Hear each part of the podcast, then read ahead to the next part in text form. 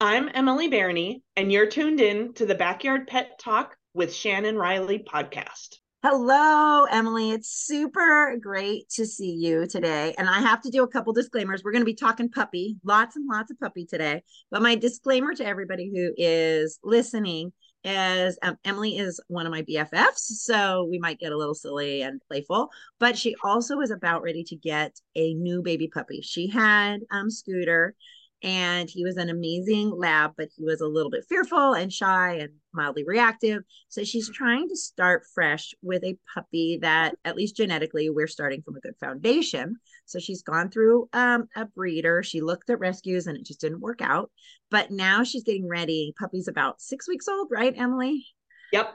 About six weeks old. So in a couple weeks, she's going to be bringing puppy home. We don't know if she the breeder is choosing because she's going through a breeder that specializes in breeding for service dogs. So it's going to be whoever basically isn't going to be a good service dog will go to Emily. So, you know, she's getting the leftovers, but leftovers are always good. So, um, I love leftovers. so, um, so we are just going to right now say puppy, but we're going to hopefully be doing a couple of these podcasts and then we'll have puppy, we'll have a name and we'll know more about puppy. But right now, today, we are going to do a whole bunch of questions. Basically, I am getting Emily's kind of interviewing me, which is a little different than we normally do on the podcast. I'm usually the one doing interviewing, but Emily's going to be asking me all these questions that she has about prep, um, preparing for a puppy, what the best steps for a puppy, and really getting ready for a puppy. Um, and so we decided because she was asking me all these questions, and we decided to do this as a podcast. Something else I will you know, caveat that we didn't do before because we talked about it is finding the right puppy. So things that Emily did for finding the right puppy were looking into the mother and the father. Were they, you know, good? When we were looking at rescue, we were looking at things like if they said they were shy, lacking confidence. She wasn't looking for a puppy like that. So she spent a lot of time doing research to get the right puppy for her. And every human is going to have a different right puppy. So a big thing about me is relationship with your animals or your puppies. So if you marry the wrong person, you're going to not have a good marriage. If your best friend is really toxic, it's not going to be a good relationship. And I feel that when we choose a puppy, now sometimes we get puppies, we inherit them, we get dogs. Sometimes it doesn't, we have to just work with what we have.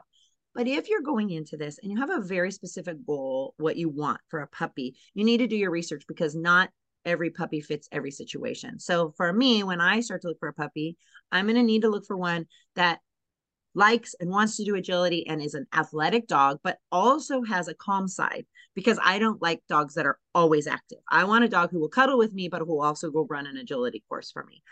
So I have to look at genetics. I have to look at a lot of things like that, not just breed. And Emily was doing the same thing. At first, she was just kind of looking for general. We kind of decided labs were a good set. I happened to have a connection with this breeder. So she was able to connect with it and it worked out. It doesn't have to be a breeder, it can be rescue. But what's important is that you find the dog that's as close as of a match of what you want.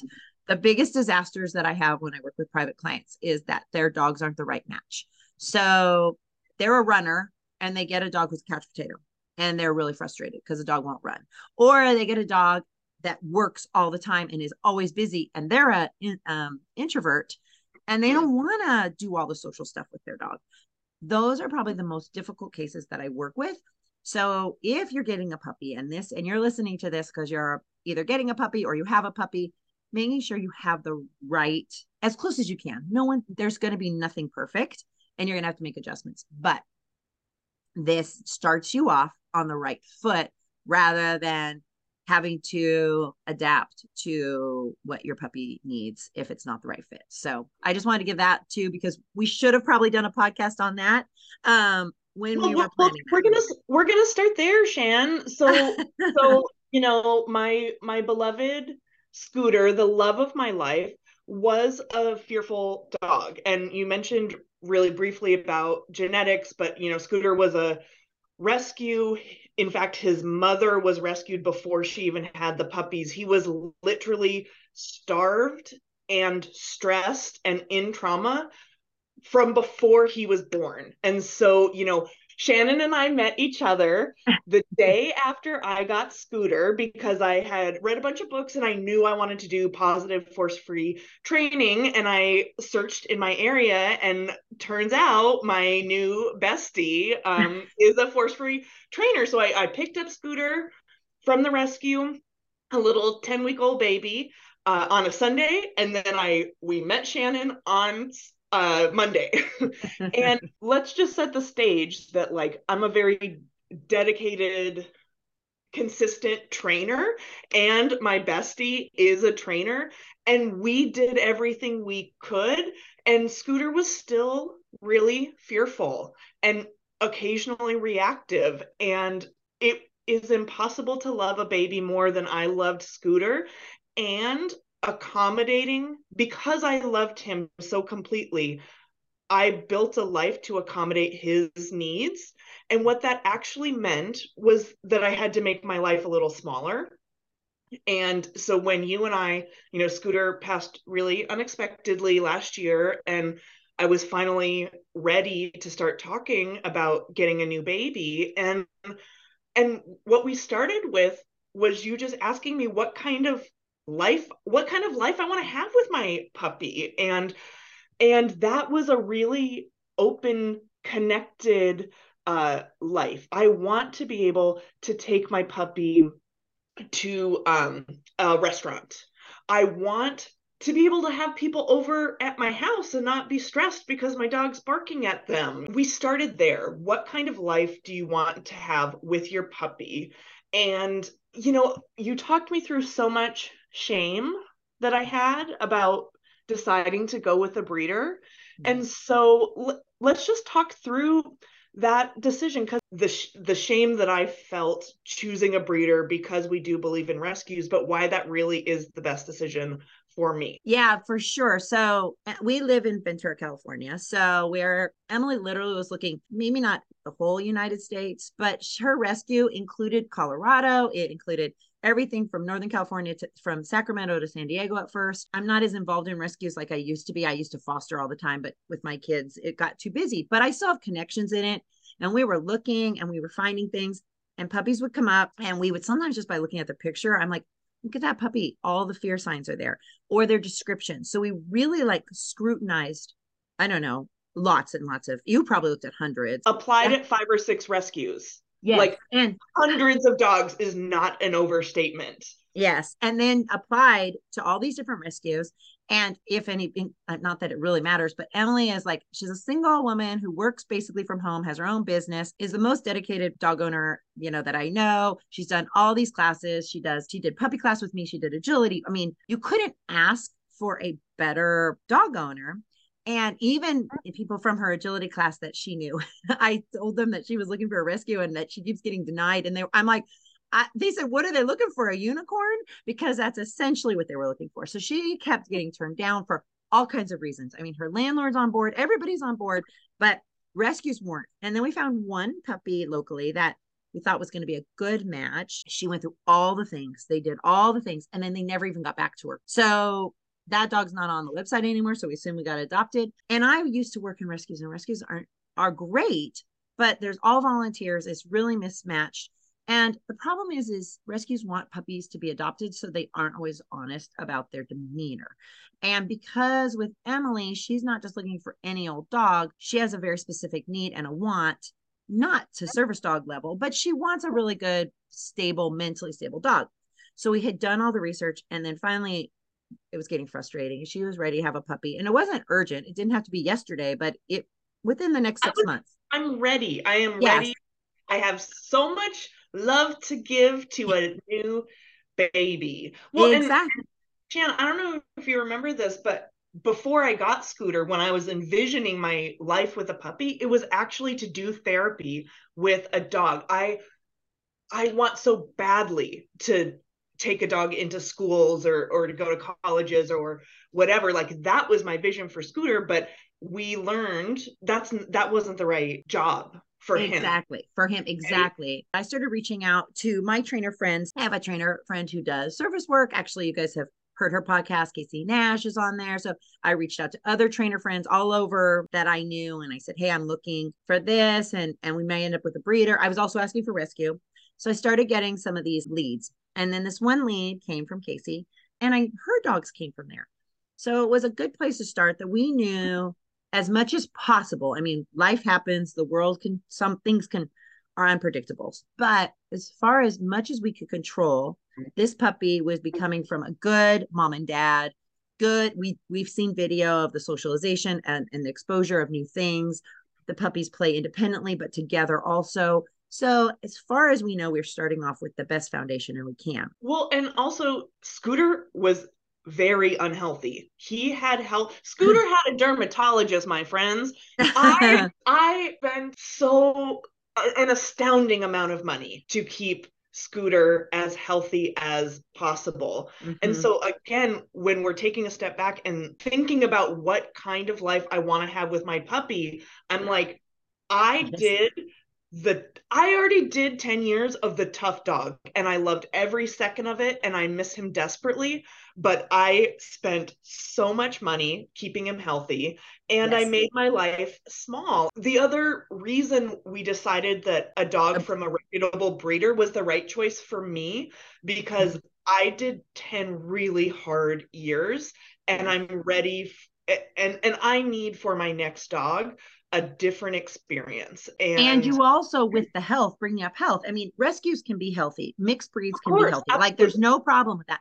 But going into this, you know, these breeders have checked their eyes, checked their hearts. Genetically, they're less likely to get the, the, the a lot of things that might be a genetic predisposition. And I just signed my puppy contract and it has in there like the the lineage and the health screenings that both mom and dad have passed and there is a health guarantee and like you can't totally guarantee it but it's like they the reason a reason to go with a reputable breeder and we're going to keep using that word reputable exactly exactly because they they follow the puppies and they make sure that the matches that they are making are good matches that are leading to puppies with the traits that they are specifically breeding for. And this is a, ser- a service dog uh, breeder. So it's temperament health and then they use the word biddable. Mm-hmm. so someone who who wants to work. And exactly. and that was exactly what i was looking for. So it's such a thing because and i want to just emphasize one thing you said reputable breeder. We're not you. going to a backyard breeder. We're not going to somebody who's like oh i have two labs and i'm just going to breed them and see how it goes. This is somebody who's actually trying to improve the breed to qual like not just make a quick buck but actually cares about the breed, cares about everything about it. So that is another piece that I just wanted to like say because we're not talking about somebody you get out of, you know, Craigslist. We're not talking, they don't advertise in those kinds of places. I mean, these dogs, a lot of the way you know about them is because you know somebody who knows them. I mean, they have the pictures on Facebook, but they're not saying looking for a home or anything like that. They know no. they're going to find homes for these dogs. All the puppies are spoken for. Exactly. So, did, so I again felt so grateful that I have you as a bestie because there are so many backyard breeders, puppy mills, right? But they call themselves, they have all, they look like they're reputable. And so if someone doesn't have you as a bestie who has mm-hmm. all these like deep connections, um, so we know for sure, like we we know that this is a reputable breeder. So what what are some signs that you look for that either say yes or no? What are some indicators of like, this is for sure a reputable breeder or no way, keep on moving? If a breeder, one of my biggest red flags, and this is where I usually, one of the first questions that I figure out we have a problem is um, you weren't allowed to see mom or dad. You know, you okay. weren't allowed to go see mom or dad, or they don't have mom or dad, or or they won't let you go to the property to pick up the puppy or meet the puppies ahead of time or anything like that. They um, block off access to mom and or dad. Or they let you come to the property and you're still not allowed to meet mom or dad. Or you get to meet mom and dad and they've got major behavior problems like barking, you know, at you and they're like crazy. You know, that's one of the things I'm looking for is mom and dad because a good breeder, like this particular breeder doesn't have mom and dad on premises all the time, but has mom, but you can see dad and you know go through and it's not nothing's hidden. Everything's out in the open. I also like breeders who have done vet checks. So if if they're a purebred as a vet tech myself i know that vet checks are really important. So if they haven't done things like every breed is going to be different so like golden retrievers and labs you need to check their hearts because there can be heart conditions that are genetic you need to check their eyes every breed might have a specific thing but i want to have mom and dad should have been checked also, you should have a lineage of like how puppies are so you could follow the puppies, like you said. I mean, reputable breeders, one person that I've learned this great from and, and probably has lots of information on breeders is Patricia McConnell. You don't know. She's a, a animal behaviorist and she's amazing and she's written a lot of books but one of the things she used to do i think she's retired from it now but she used to breed border collies and when she would breed a border collie and this she talked about this 20 something years ago and she knew mom and dad, obviously, and she followed the puppies, and the puppies were always allowed to come back to her no matter what. Yes. 10 years, seven years. And if there was ever a health problem or behavior problem, she wanted to know about it as soon as it happened, because then she would track it back to which parents were, which were the dog parents, and she would not breed those dog parents again. If she isolated it and found out it was mom, then she wouldn't breed mom ever again. She would spay mom done. If she found out it was dad, she would neuter dad and and and it would be done. She followed the lives of these puppies and proactively made sure that the line stayed as healthy as possible. I remember hearing her speak about that probably over 20 years ago. And she's and but that is what a reputable breeder does is they're really invested they want to have communications with you. They should be answering your emails. They should be sending you pictures and videos, especially if they're not local. And I'm always cautious of people who, when they get dogs from across the country and they didn't go, you know, visit if the video is always in the same spot or like i have one friend who got a, a golden retriever from maine and the puppy had been at another home and then came back to her home. Well, a couple red flags happened there. She had a puppy picked out for her, and puppy died because it ate something like part of its bedding and got impacted and it died. So then they said, okay, your puppy died, so you don't have a puppy. It's very sad another puppy from that litter had flown to a home that had kids and two hours or two weeks later they returned it. They said oh great we have a puppy. Of course my friend wanted a puppy so bad. Oh i'll take it not thinking why did this puppy get returned? Then puppy flies from maine to san francisco. Puppy is freaked out from being on the plane. Puppy had been supposedly trained by the breeder. I watched video of the training. It was always in the same like barn you know, not exposed to anything new. Yeah, puppies looked like they were well trained, but their environment never changed. So it wasn't not very good video. But my friend didn't know that she was just in love with puppy. So puppy comes, puppy diarrhea when she gets off the plane, is panicked off the plane. I ended up, they live in Northern California. So I ended up going up there a couple months or like a month later because I couldn't, I didn't, if this all was happening and I couldn't get up there. And Puppy was a fearful puppy from the beginning. Fortunately, she found a trainer up there because I didn't live up there. So she was working with somebody who put pinch collar choke chains on it. And I'm like, okay, now you just made it worse. Ended up getting to spend 10 days with her once. I did pet sitting and I did training. And I tried taking her to new places. And she was about two or three then. This puppy is sweet. And if it's her routine, she's okay. Anything outside of her routine is is hard, all those red flags were happening. And something that, and I told this to Emily when she got it, if we ever saw a red flag, you know, even though you put that $500 deposit on, if you see a big red flag, you'll pull out because it's a lifetime of pain. It's a commitment. Yes, it's a lifetime of problems if this isn't legitimate. So, doing your homework, if you can talk to people who have the puppies from the breeder, I mean, breeders should be really open. If they're at all secretive, won't let you see it, won't let you meet anything, that's a huge red flag for me. That's a red flag for me with rescues too.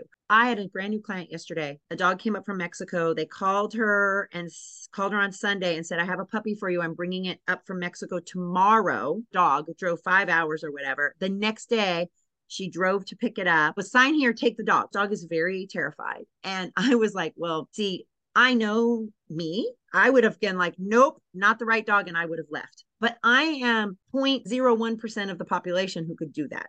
99.9% of the population gets like my client was, oh my God, I have to save the puppy anyway. I've already fallen in love. Anytime people are secretive, anytime they're not really looking out for the best interest of the puppy, there's probably going to be a problem down the road. You know, you can still get great puppies sometimes from these situations. I mean, I'm not saying that that can happen, but it's also looking at everything the environment they grew up in, you know? And so that's how you look for good breeder. Some of it's intuition, but some of it's just looking around. We're in this conversation of how do you find a breeder?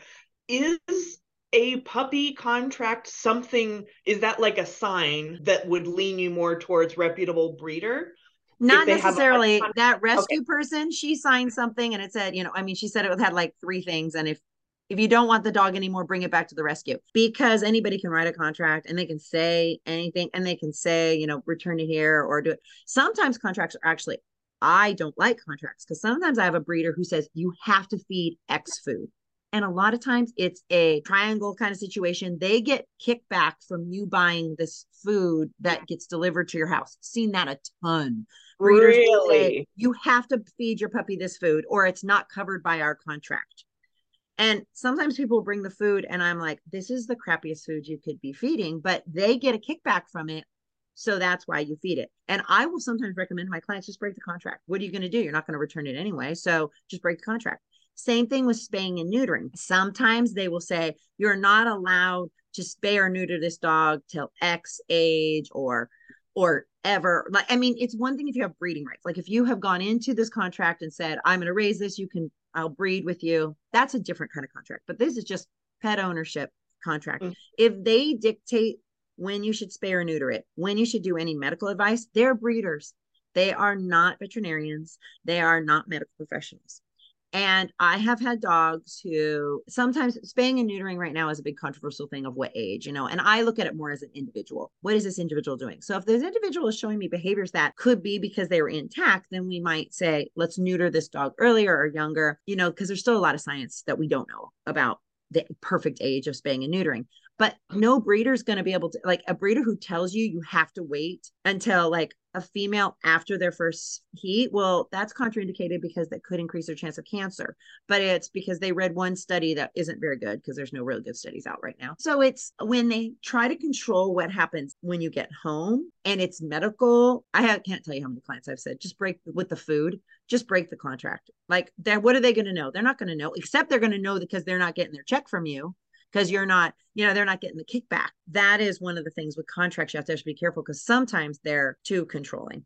Yeah. And is it common again differentiating we're looking for red flags and green flags with breeders. What about putting down a deposit? Is that a red flag or a green flag? That could go either way because if you have a reputable breeder they want you to make sure that you're going to get the puppy and they want to make sure that they have a home for that puppy you know and they don't want it to be because people are flaky. And especially if they have a wait list and especially if they have a lot of people who want it so it could be okay, but it can also be a red flag because sometimes bad breeders will say, give me a deposit. And then you never see the deposit or the puppy. They can just go away it, because people are crazy, you know, and they'll do things where you put this deposit down. They can be showing you pictures of puppies. They might not even have puppies. Maybe they're old pictures. So you have to be careful of that. That's where, that is where talking to people if you if the breeder lets you talk to people that they've sold to adopted to that's why in this situation i'm not worried about any of these no. things because of who recommended them. And so that's where if you find like a, a trainer who's like you know positive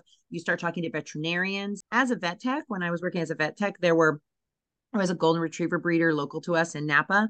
And you know people would ask about those puppies and you know and they all came in. So i knew like i and i had been at the, the place. I'd been at the breeder's house. I knew how the puppies were. Yeah, they were all out in like dirt, but they were like the happiest, healthiest, you know, and they did mm-hmm. all the mm-hmm. heart stuff and they did all the things. So talking to your vet about it, talking to their vet, you know, if they're really open and you're concerned and you don't have like some backup, you could say, Can I talk to your vet about sometimes vets don't want to be bothered, but if they say no, then you should go, Wait a minute, why wouldn't you want me to talk to the vet? But if they say, Oh, sure, the vet may not talk to you because the vet may not sure. have time but at least they're open to giving you that information. So, what I've heard is there are lots of red flags and green flags when you're seeking out a again reputable keyword breeder uh-huh. and what i kept hearing was transparency transparency transparency the green flags that we really need to be looking for are they're you know they're willing to talk to you. They're willing to give you referrals. You go to the puppy. You pick up the puppy where the puppy is. I hear so many stories of people where like oh i bought i spent a gazillion dollars on this dog and then they drove it to me and i was like oh no. They they send you pictures of pictures and videos regularly of the puppies and what you're looking for in the videos is that they have you see them in different locations you see them with different toys you maybe see them interacting with different people but it really is transparency trans that's our biggest green flag Yes. And the other thing, just to mention, if you do get one from another state, you know, and maybe you have family there that's seen it or whatever, you know, and they're going to fly them. If they're going to fly them, they should fly them and pay for a cabin. You know, they should not be under. That's also what happened to my friend's dog is it flew by itself and it was in cargo. And cargo is loud, it is scary, it is cold or hot, it's not temperature regulated. Some dogs die in cargo. I mean, it's not unheard of for a dog to die in cargo. Yeah, you don't want your puppy to start their life off being there. So if it's a reputable breeder, sometimes they have puppy companion people who literally just fly with the puppy. You pay more, you know, and you drop off the puppy with person at airport. Like you meet face to face. Here's your puppy. Then they get back on the plane and go back to where they came. Okay, from. I'm quitting my company and I'm doing that job. so there are, you know, uh, people who do that too because you don't want them in the cargo, you know. And there is somebody I know who um, he's a pilot, um, that's as, as a hobby, but he's also a techie guy. And he will fly puppies for rescues around like on the weekends. And so, like, if you had something like that, you know, but that doesn't happen very often. And he's on the East Coast, so he does more on the East Coast. But it, there are things that you can do that are, you know, keep them from, you know, being there. But but for the general purpose, you should be going to the breeder, and and, even if that means you have to drive to a different state, you know, then go pick them up and and bring them well, home. And since we're just talking about picking up puppy now. So we live in Ventura. The puppy's up in Sacramento. It's a six hour drive, right? Not crazy, but it's like a 45 minute flight, right? And so yes. I they said you can come pick it up at our house where the where they breed the puppies or we'll meet you at the Sacramento airport and you and I talked about it and I really wanted to fly up there cuz it's just like bam bam up and back mm-hmm. in a in a day like super easy peasy. And you said to me that you would drive multiple states away. Like if, if you would you would suggest to me if i got a puppy in colorado to drive and get that puppy versus mm-hmm. flying. Even even though i would have had puppy with me in the cabin of the airplane you you said airports are loud. Like that's just not you don't want to put puppy in that environment first thing no because they could get what we call flooded and that's just where all there's too much stimulation too much scary stuff all happening at once and you may not see the results of it in the moment, but days or weeks or months later, eh, the puppy may be scared of stuff. And it could be because they got too stimulated. Now, I know I have some really good trainer friends and colleagues, like one that flew to Hawaii. Obviously, you're going to fly to Hawaii. You have no other option, hmm. you know. But what she did is she went to Hawaii. She stayed in Hawaii for like a week or so, trained the, and she's a really skilled trainer um, and and behavior tech and stuff. So she's really knows. She took her this very seriously. Stayed in Hawaii. Darn it, had to stay in Hawaii. Cute. But you know, but she taught the puppy and she did video. Like she taught the puppy how to be because the puppy hadn't spent that much time in a travel crate, and no. she had the actual crate. They did stuff you know, let the puppy be uh, get a little more used to it. Not just fly up to Sacramento, you know, fly back, but it was fly, stay in the hotel, get accommodated. Yes, that's all going to be scary different changes but she was training the puppy to be able to be comfortable in the little soft travel carrier that she had yeah. that she essentially once they took off could put in her lap you know had he had to be under the seat when they took off and landed but then she could put it just like you would a computer in your lap and she could pet the puppy and she had to keep him in the bag but it was a bag it wasn't hard plastic but she took all that time. So if you drive, whether you stay the night or not, if you decided to do a 12 hour drive, you know, that's one thing, but you can stop.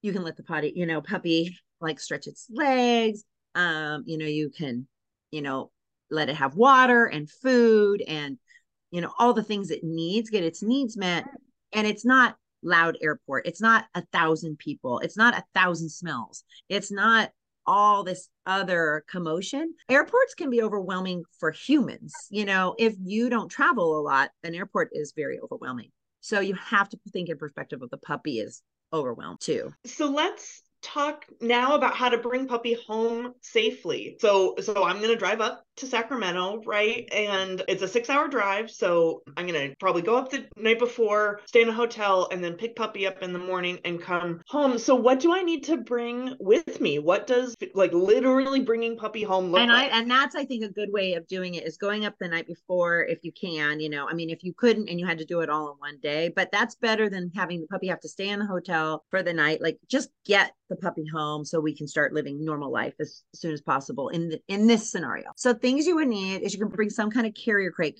whether even if you go with somebody, sometimes they just want to sleep. You know, they might not want to sit in your lap. They might be too wiggly. It can be a soft crate or it can be a hard crate in car crate. You know, it doesn't matter. Something so that they're safe and they're not wiggling around. Talk to the breeder and find out what kind of food they're feeding. So you're feeding the same food at the beginning. You can always change food. Like I'm not saying you have to use what breeders doing, but doing a, a extreme right change away. is is yeah. is a little stressful. So find out what food so you have the food with you.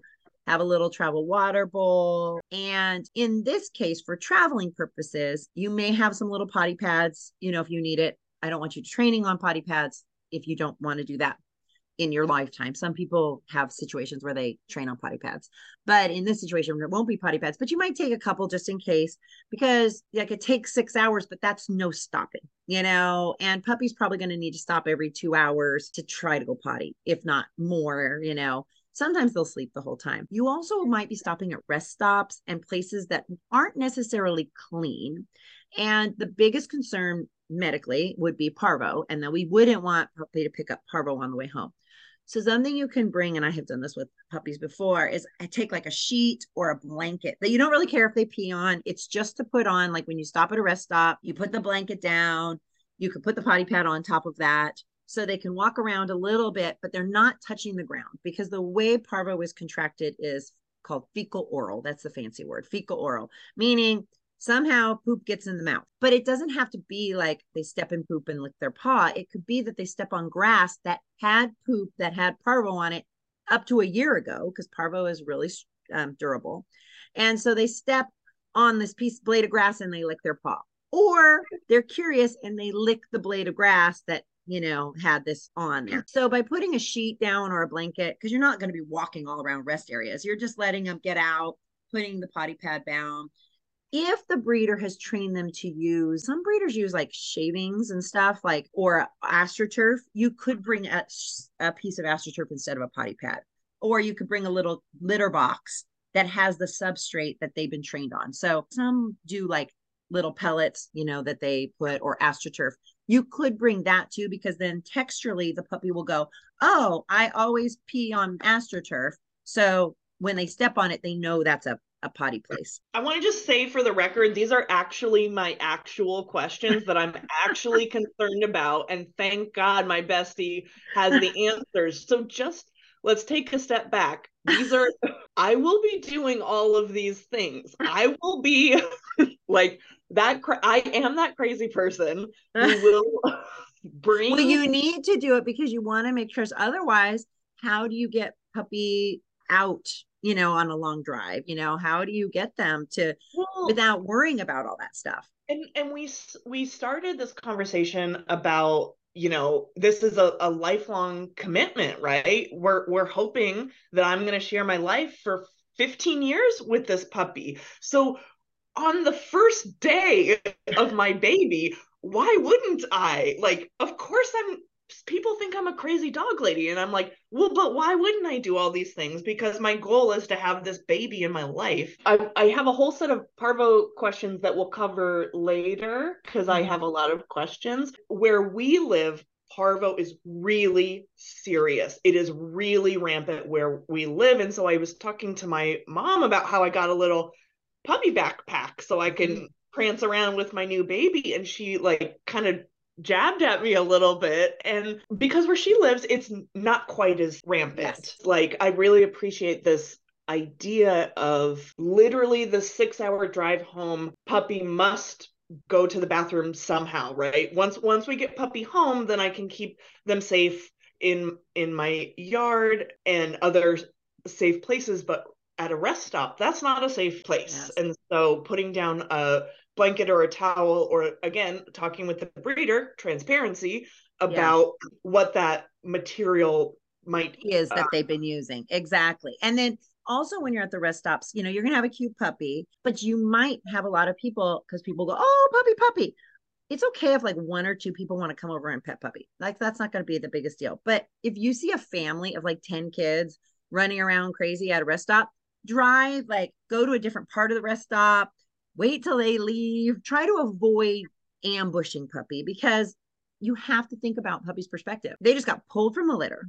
Their Thank mom, you. And this, this, is the first time they're oh, probably away from mom and and their family, so they're and the house, the only house they've ever known. Some puppies are born more resilient, and these pup, your puppy will probably be on the resilient side because of what they've bred. But some puppies are like terrified of everything. So a big puppy party is not a good idea. You know, you don't want to have every friend waiting for you at your house like a surprise party that's going to be really overwhelming. So, but with the parvo, that is something like having front pouches. I have one client who used to pull her dog or puppy in a wagon. That way they still get a chance to go out in the world and socialize, but they're being safe. Places that are safer are like like if you live in a gated community and it you can only go into it, the likeliness of those dogs carrying parvo is low you know, because it's through the feces, but it can stay on a sidewalk for a year, you know, and because only thing that kills it is parvicide, so special chemicals that kill parvo, or bleach. Like that is all. It's a pretty resilient little bug. So I always tell my clients don't go to downtown Ventura because Ventura ha- has a lot of homeless people who have dogs and they take care of their dogs, but they may not be fully vaccinated. And sometimes they can be shedding that because they their immune system has made it so they're not sick from it. But we don't want it to be spreading. And the biggest thing about parvo that I like to also tell people, and I had one vet say this to one of my clients and I loved it. So, yes, parvo is dangerous. Why puppies die of parvo is usually dehydration because they have severe vomiting and diarrhea. Sometimes they'll go into cardiac arrest because of the dehydration. So, it's dehydration that's the biggest problem. Um, so, when you take it to a hospital, they have to be hydrated and monitored. But everyone in the hospital has to wear contamination gear because, yeah, a puppy has to be put in isolation. And usually there's like one tech that goes in and you have to wear boots and gloves and gowns that are disposable or washable and bleach and it's a thing in a vet hospital um, when a dog's in isolation with something that's contagious to the others so the fee is really high for a, for a puppy that has parvo. So you want to keep them away from parvo if you can but it is treatable. But what a vet told one of my clients once parvo is treatable. We don't want it but it's treatable but an aggressive dog could be euthanized at a year if it's not socialized correctly. So that's why it's so important to take them out and do the things and be out there and do all the things but don't put them at risk like where you don't need to. So, you know, you're not going to go to a place with parks, you know, no downtown. If you went downtown, you have them in the little front pouch, but you only stay for an hour or so because you have to remember that puppy has to go potty and you don't want to like have to put them on the ground. Right. When you're yeah, when you're timing your outings, you need to make sure that it will be contained within the potty schedule. exactly. So, you know, and all of those, you know, and then when you bring your puppy home, like I said, don't have a big party. Don't have, you know, it's just you. Maybe have, you can have people come over one at a time, but don't have 25 people over. Don't have all the kids in the neighborhood come over because it takes a little time for them to adjust. They can be in your backyard because you know, Scooter was vaccinated. Nobody, you know, it's been fine. You don't have a lot of dogs. So they can be in there. They're going to get used to your house. You're going to create a routine right away, a sleep routine and a feeding routine because that helps with potty training and having a place. So, like you've done, is start to prep putting having them in a crate next to your bed so that they have a place a safe place to sleep there are some people who really are adamant against crates i think all dogs should know how to be in a crate for a variety of reasons in ventura we had the thomas fire a few years back. And the dogs I saw after that were traumatized because they had been crated and they weren't used to being in a crate. So then they were in a new place, they were evacuated. So even if you don't think you want to do crate training for the rest of your life, which, you know, that if your puppy's fine, but for potty training purposes and exposure purposes and making sure they don't eat poisonous things or get into trouble in your house and maintaining that think of the crate more as a crib, not as a cage. It's more mm-hmm. like this is their bed and this is where they're going to sleep so they don't get into trouble, they don't hurt themselves. And starting them as puppies where they're used to the crate when they have to get spayed or neutered, or if they have to go to the vet, or you have an emergency, they don't look at the crate like it's a punishment place. They're just like they sleep in it. My dogs have, I still have two crates. My dogs are 11 and 14, and the crates are still next to my bed. And they go into it when they want. You know, my lab tends to love his crate more than my Jack Russell.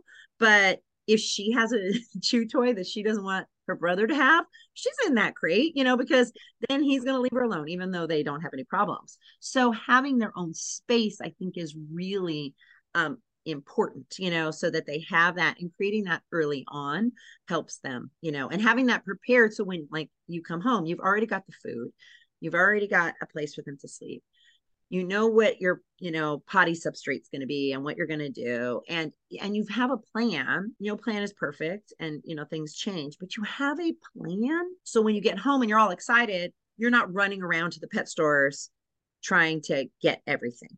And you don't have to have all the fanciest you know nicest things. Your dog your puppy isn't going to care if it's a fancy dog bed in the crate. As a matter of fact you might want to use rags because they might chew up the fancy new bed at first. So you'll have spent all this money on a fancy new bed and they chew it up. So they can have blankets or they can have towel. I use I use rag towels a lot because then if they destroy them, it doesn't matter. I just throw it away, you know, that you want to find things that are safe for them too. My lab to this day, he's 14. I can't put anything in there because even like a year ago, I was like, oh, I'm gonna get him this orthopedic bed. So when he's in there, dog chewed corner, you know, I mean, he just like it's he I for whatever reason, because he digs at it too much and he spends most of the time on my bed anyway, so it didn't really matter. But I just don't have a bed in there. Now, my Jack Russell has the same bed. She is 11. I think she's had the same bed her whole life in her crate because I just wash it. She doesn't do anything about it. So every dog, that's another thing you need to remember is your puppy's going to be unique. Your puppy's going to be an individual. You're going to have to go with the flow. You're you can't expect your puppy to be like the last dog or the la- you know or every other dog you've had because they need that unique individual. And planning i think the biggest thing we can take away from this you know particular podcast is transparency and stuff but planning don't be impulsive. I think one thing i probably told you the first thing you told me you were ready for puppy i'm like okay because emily you know wants something and she's ready. Like she's a jump in and just go. And i'm like okay i get it. But don't be impulsive with choosing your puppy because emotional purchases of puppies don't usually go well if you haven't planned. And those dogs get rehomed a lot of the time or go to the shelter or whatever because people don't think about the commitment they're taking. A mm-hmm. new puppy is going to need you to let them out to go potty multiple times during the day. They can't sit at home alone all day, you know, for eight hours. Even if, if you have them in a big pen, now they're learning to go potty in that pen. They're not you know, I have clients right. who will like, oh, I'm leaving my dog outside. Then they come in the house and they go potty at night. I'm like, well, all day long they just go where they are. Right. So then when they come home, they go in the house, they go where they are. They don't understand there's a differentiation between in the house and going outside because you haven't spent the time to teach them that. Yeah. So I think that's a big, you know, overall thing is planning, research. I want to close out with this list of things that I'm going to bring with me when I go to pick up puppies. So we talked about a crate, we talked about making a plan for how puppy's going to go to the bathroom when we're coming home. We talked about water because I do all my research, right? So when I went to pick up Scooter um, from San Diego, I made a Kong for him so that mm-hmm. he would, you know, have something to do, but he didn't eat his Kong on the way home. And so, A, what I learned is he had to learn how to use a Kong and he didn't know how to do that. A, so like in hindsight, or if you're gonna do it, you know, I like packed the Kong where really you're laughing at me. Um where he couldn't he didn't know how to do that. And a packed Kong is hard. Like you pack a Kong for a reason. And so if I were to do a Kong again, I would want to like put peanut butter on it or like just do a smear. Super easy. Yeah, super easy that they could just lick if they wanted, you know. But what I was going to say, and is actually, I'm glad you brought this up because I you guys don't know this, but we had watched a video of the puppies playing before we got on our podcast, which we're going to ask the breeder if we can share some of those videos. So hopefully you'll get to see these puppies. If you notice, some of those puppies were all playing with various toys. Something you can ask the breeder too is like, do they like Nylabones? Do they like Dentabone? Do they like greenies? Do they like stuffed Kongs? Is there a toy that is a chew toy or a lick toy that they've exposed to?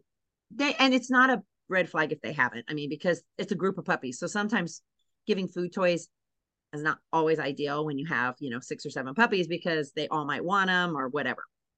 But that's one question you can ask them because if they've been crating them separate, sure.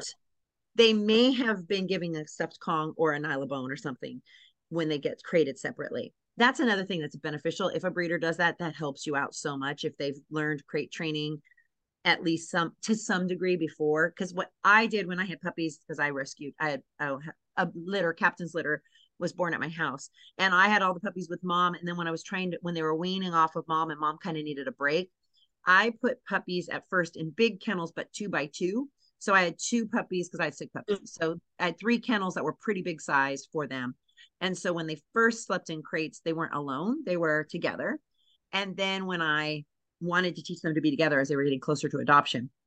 I put them individual crates, but I had them in this bathroom. I couldn't move anywhere, but they were all facing each other. They so they could still like yeah. see each other, but they were separated. And then none of them had problems with crates because of I went slow. But I probably, and this was 14 years ago, so I don't remember, but I probably gave them all like, because it's just what I do, a Kong or something in there. So something. peanut butter, canned dog food if that's what they're used mm-hmm. to eating. If you get sometimes they're soaking their kibble, so you can put soaked kibble in there, something that's familiar. And um, they may not eat in the car, they may not eat the first drive because it's scary. You don't have to give like bring a bowl of food because for six for six hours because that's okay if they don't eat for six hours, you know, and yeah. you don't want them to vomit if they get car sick or something. But if they want to lick a Kong, just yeah don't make it stuffed. You got to start easy and start, uh, uh, well and i was looking to i've never used a lick pad. They are newer. They didn't they didn't have them when scooter was a baby. But licky mats are can be really great. And then you just smear something cream cheese peanut butter, peanut butter baby food baby turkey baby food you know whatever on this. And then they lick it and there's little ridges that they lick. And so um, you can try that. It's a little harder in a smaller crate just because of the size of it, you know, and you don't right. want them laying on it. Kong's a little easier in a crate, but licky mats, kibble nibble balls, Kong wobblers when you get them home. I like all my puppies to eat from food toys rather than bowls because it gives them mental stimulation, makes them play independently. There's a lot of benefits to that, which we can talk about more when we get on. Oh, it's on the list. so no, but so, I think that's good prep. And make sure you have like a blanket or something so they can walk around, um, you know, when you stop to go to the bathroom and stuff. And if puppy's sleeping in your drive home and you don't have to use the bathroom, then you don't have to stop every two hours. But be prepared, kind of like when I was potty training my children driving from Ventura to Napa. I had a potty chair in my back of my car because I didn't always get to stop at a bathroom. And I just would stop at an exit. It didn't have to because I had a potty chair for my kids just like for a puppy, it doesn't have to be a rest stop. It doesn't have to be a, official exit.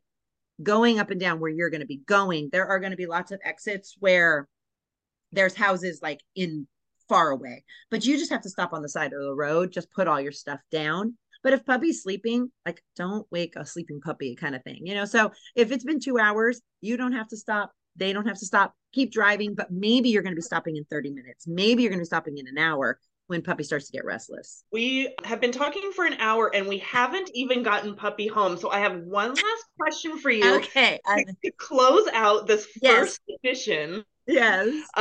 Of the Emily Shannon puppy adventure. so we're gonna bring puppy home in a crate. Should puppy be in the front seat, back seat? I have an SUV. Should puppy be all the way in the backety back of the car? If you have somebody with you, you know the you can puppy can be in the back seat. Like you don't have to have it next to you. Like you know sometimes when I came home with my babies, I sat in the back seat next to them in the car seat. Yeah there's no necessary for that. You know, I mean, it was just because you're a new mom and that's just what you do. So if you are driving by yourself, say you end up, because we don't know, I may be going, we'll just, it's just, there's life happening. So, but if you go by yourself, then puppy can be in the front seat. It's fine. If you have somebody, they can be in the back seat. There's really no reason they have to be in the very back of the SUV at this point because they're not big down the Yeah. road that's probably that's a good place for them to go down the road it's safer you know sometimes but in this situation they can be in the back seat or the front seat depending on if you have people with you or not room. And do I need to like secure the crate to the car? Like, do I need to? I like to when I have crates, like um, depending on what size crates I have, sometimes they're just jammed in between, you know, things. But you can always loop the seatbelt Right. around like a strap if they have a, a strap on the top of the crate, and you can loop the seatbelt in.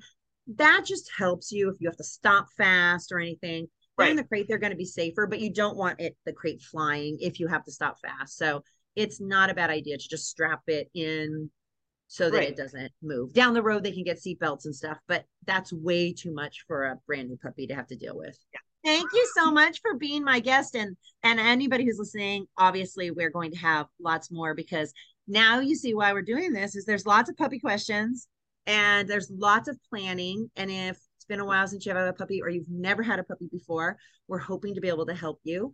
And this will all come up on our on trulyforcefree.com. So we'll have it and we'll keep publishing more puppy podcasts.